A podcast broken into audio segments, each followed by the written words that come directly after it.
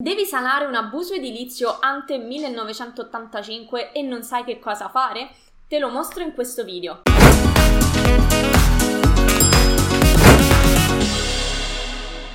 Ciao, sono Giada Capodilupo, architetto titolare del centro di formazione Adara Architettura.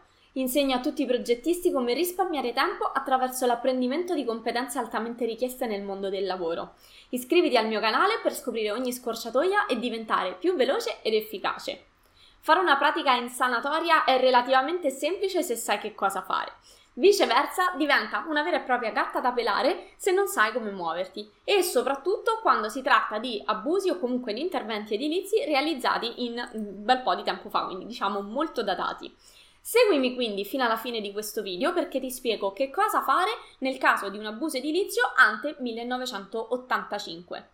Perché ho preso da riferimento questa data? Perché è spesso una domanda che mi viene fatta. In realtà vedremo che con l'evoluzione della normativa vigente questo 1985 ormai non vale più, non ha più un effettivo valore. Ma procediamo con ordine. Che cos'è? Come è definito l'abuso edilizio? Viene definito qualunque intervento che è stato realizzato senza le prescritte autorizzazioni amministrative e sanzionabile anche penalmente, non solo economicamente. Ci sono varie tipologie di abusi edilizi, ci sono gli abusi edilizi fatti in totale difformità rispetto al titolo abilitativo, oppure in assenza addirittura di esso, in parziale difformità dal titolo abilitativo oppure con variazioni essenziali. Che cosa si intende per variazioni essenziali considerabili appunto abuso edilizio? La facciamo breve, ovviamente ci sarebbe molto di più da dirci. Sono tutti i mutamenti di destinazione d'uso non ammessi, le modifiche sostanziali di parametri urbanistico o edilizi, il mutamento delle caratteristiche complessive dell'intervento e la violazione delle norme antisismiche. Ci sono quindi varie categorie e per ciascuna di quelle che ti ho detto adesso si può entrare di più nello specifico, ma intanto ti voglio fare questa panoramica su quelle che sono le varie tipologie di abusi edilizi. Come si può fare dunque una sanatoria di un abuso edilizio? Allora, abbiamo due possibilità. Quella più utilizzata per poter fare la sanatoria, la condizione per poter fare la sanatoria 9 su 10 è che ci sia una doppia conformità. Conformità di che cosa? Conformità dell'intervento ai precetti urbanistici vigenti sia al momento della presentazione della domanda che durante la realizzazione dell'intervento. Quindi se io ho un edificio che è stato realizzato senza un titolo abilitativo nell'anno X, nel passato, e voglio sanarlo per poterlo magari vendere, per poterlo per poterlo ristrutturare, lo posso fare se sono in possesso della doppia conformità, cioè se l'edificio che è stato realizzato, nonostante l'assenza del titolo abilitativo, era conforme agli strumenti urbanistici vigenti sia all'epoca della realizzazione 1900X, sia al momento della presentazione della pratica di sanatoria 2023, ok? Viceversa, si può fare anche una sanatoria giurisprudenziale che prevede solo una conformità, quindi non necessita più della doppia conformità, ovvero la conformità solo agli strumenti urbanistici vigenti al momento della presentazione della domanda e non alla realizzazione dell'intervento. Queste solitamente sono finestre temporali, occasioni rare che vengono date secondo delle particolari normative emesse di volta in volta e sono quindi eventi più rari, solitamente vige la doppia conformità. Parliamo un attimo di abusi edilizi e vecchi regimi amministrativi. Perché è fondamentale conoscere i vecchi regimi amministrativi? Perché in questo caso effettivamente la data di realizzazione dell'intervento potrebbe essere utile. Infatti, a seconda se un edificio è stato costruito prima del 1942, quindi non c'entra ancora niente la data che abbiamo menzionato all'inizio, oppure se è stato costruito prima dell'entrata in vigore della legge 765 del 1967 fuori dal perimetro del centro urbano, l'intervento potrebbe essere regolare. Vediamolo un pochino nel dettaglio attraverso questa slide tratta dal mio corso sulle pratiche edilizie. La sostanza qual è?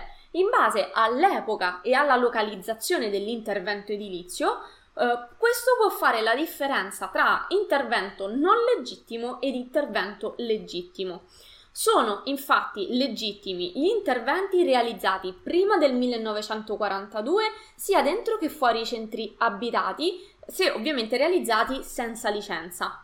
Per quanto riguarda invece gli immobili costruiti dal 1942 al 1967, se sono stati realizzati all'interno dei centri abitati senza licenza non sono legittimi, all'esterno invece dei centri abitati sono legittimi.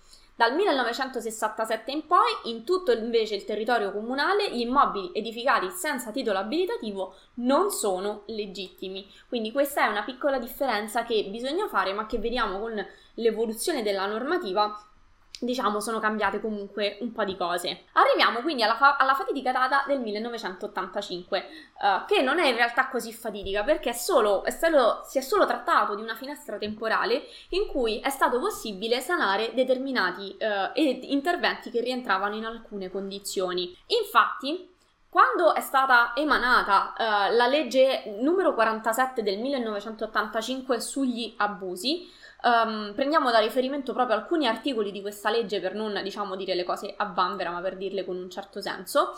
L'articolo 31 ci diceva che solo su richiesta si può chiedere la concessione o l'autorizzazione in sanatoria per tutti quegli interventi che risultano ultimati entro il 1 ottobre del 1983. Quindi laddove c'erano interventi che, insomma, non erano stati realizzati con un titolo abilitativo, se l'intervento si era concluso entro il 1 ottobre 1983, allora, grazie a questa legge uscita nel 1985, si potevano sanare. L'articolo 35 dice anche che la domanda di concessione o di autorizzazione in sanatoria deve essere presentata al comune entro il 30 novembre del 1985. Quindi, ripetiamo un attimo, se è stato realizzato un intervento edilizio senza licenza la cui realizzazione si è conclusa il 1 ottobre del 1983, poteva essere sanato presentando l'apposita domanda entro non oltre il 30 novembre 1985. E se in questo termine, 30 novembre 1985, non veniva presentata alcuna domanda, le opere si ritenevano comunque abusive e soggette a sanzioni, oppure addirittura, se completamente illegittime, ne poteva essere richiesta la demolizione o comunque il ripristino dello stato dei luoghi.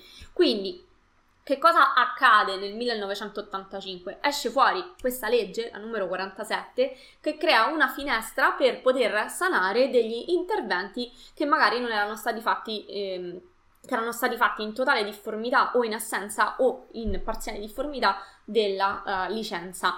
Quindi è stata solo una finestra, non si applica quello che è accaduto nel 1985. Ormai, diciamo, questa finestra si è chiusa, pertanto quando vediamo un edificio non ci interessa più se è stato realizzato prima o dopo del 1985, perché ormai questa finestra di sanatoria si è chiusa. Ma a quali sanzioni si va incontro quando siamo davanti ad abusi edilizi? Allora, l'attestazione di conformità in sanatoria è subordinata al pagamento a titolo appunto di sanzione amministrativa per gli interventi che appunto rientrano nella categoria degli abusi edilizi, con una sanzione determinata dallo stesso comune, che solitamente va da 516 euro a 5.164 in base alla consistenza dell'abuso. Prendi, diciamo, con le molle questi numeri, perché tendono a cambiare nel tempo, almeno per quanto riguarda proprio l'importo delle sanzioni, però diciamo solitamente che per poter presentare la sanatoria bisogna pagare una sanzione a titolo di oblazione. Facciamo adesso di nuovo un salto nel presente e vediamo che cosa dice il Consiglio di Stato con la sentenza numero 204 del 2022 riguardo appunto gli abusi edilizi.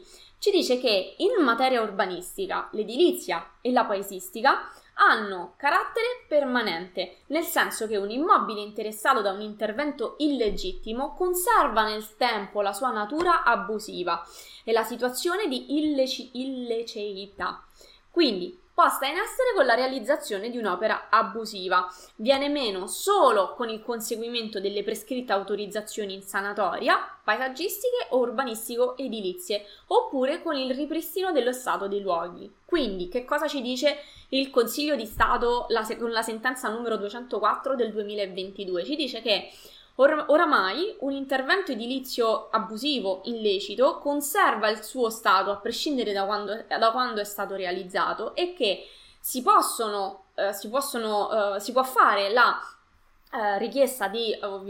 fare la sanatoria laddove però ci siano le apposite autorizzazioni paesaggistiche e urbanistiche, ovviamente bisogna anche pagare l'oblazione, e laddove le autorizzazioni non fossero concesse va ripristinato lo stato dei luoghi. Quindi il mio suggerimento vivissimo è, prima di avviare una richiesta in sanatoria, assicurarsi che ci siano i prerequisiti per poter poi richiedere le autorizzazioni. Cioè, siamo sicuri 9 su 10 che le autorizzazioni paesaggistiche e urbanistiche ce le danno? Se sì, ok, allora procediamo con la sanatoria, perché così il cliente può vendere tranquillamente o ristrutturare legalmente l'immobile.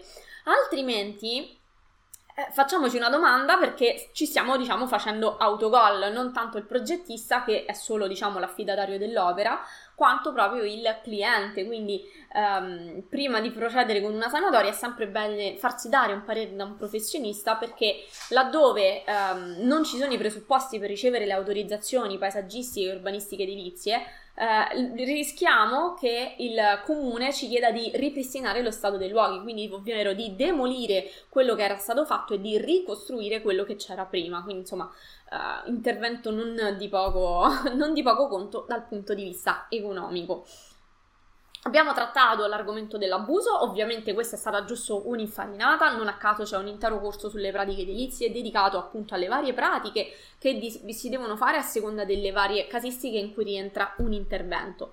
Se vuoi saperne di più, in maniera completamente gratuita puoi aderire alle mie pratiche edilizie in pillole cliccando sul link che trovi qui sotto e compilando l'apposito form che ti si apre con la tua migliore email. Attenzione a scriverla correttamente, altrimenti non riceverai il mio materiale gratuito via email. Se già conoscevi tutte le varie situazioni in cui ricade un abuso edilizio, lasciami scritto 1985 nel commento qui sotto. Noi ci vediamo al prossimo video.